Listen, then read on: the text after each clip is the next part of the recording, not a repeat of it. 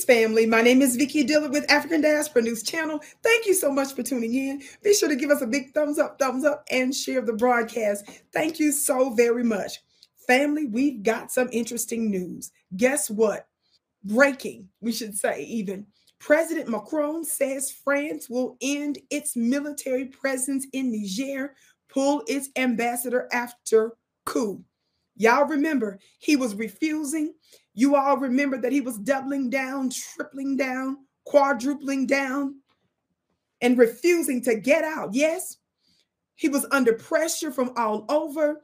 They ended up cutting electricity, cutting water, cutting food. They ended up having to make an arrest and all these different types of things to force France to get out. Well, now he's bowed down to the inevitable. He announced on Sunday that France will end its military presence in Niger and pull its ambassador out of the country as a result of the coup that removed the democratically elected president. Niger's junta said in response that the announcement signals a quote, new step towards sovereignty of the country. They go on to say imperialist and neo colonial forces are no longer welcome in our national territory. The new era of cooperation based on mutual respect, y'all listen, and sovereignty is already underway, it said in the statement.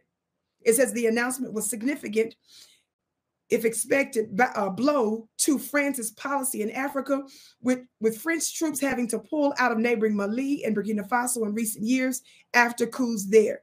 It goes on to say that France has stationed thousands of troops in the Sahel region at the request of African leaders to fight Islamic extremist groups. Now that's they always got to throw that lie in there. Talk black to me, some somebody. They want to stand behind when it's about African leaders. They're talking about ECOWAS, uh, uh, which um, is just a tool for the West, which we've discussed.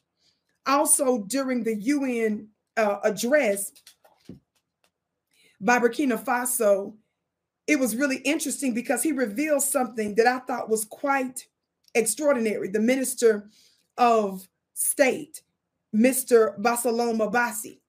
He mentions the fact that France had all of these prerequisites, prerequisites, prerequisites, excuse me, and stipulations in order to recognize, yes, the new government in Burkina Faso. Now, you would think that that would be contradictory to his stance, specifically dealing with Bazoum of Niger, because he said he was refusing to even acknowledge anybody other than the quote unquote democratically elected government, specifically the democratically uh, elected President Bazoum, which was his uh, little puppet. I thought that that was extraordinarily, uh, that was very fascinating. Now, you all know that the UN Assembly has been going on. World leaders have been giving their speeches and informing the world of what's really been going on behind the scenes and making their demands of predatory nations, Western nations, the United States, and others, of course, that are included in that.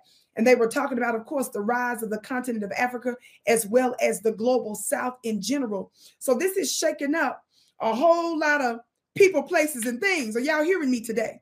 So I say, congratulations to them. We know that this is not going to stop other underhanded and manipulative coercive tactics down the road, but we're going to stay determined because this is your land and not that of your open enemies. We have the power to remove poverty and oppression and all other sorts of ailments right there in the homeland. I'm so excited for you. My name is Vicki Dillard. Be sure to join my spiritual school at clubvicki.com if you want to take your life to the next level. If you want to manifest purpose and destiny. If you want to take the little bit that you have and bless it and do the extraordinary. Be sure to join clubvicki.com. Your life will never be the same. That's club V-I-C V-I-C-K-I.com. Also, be sure to share this broadcast. Thank you so much.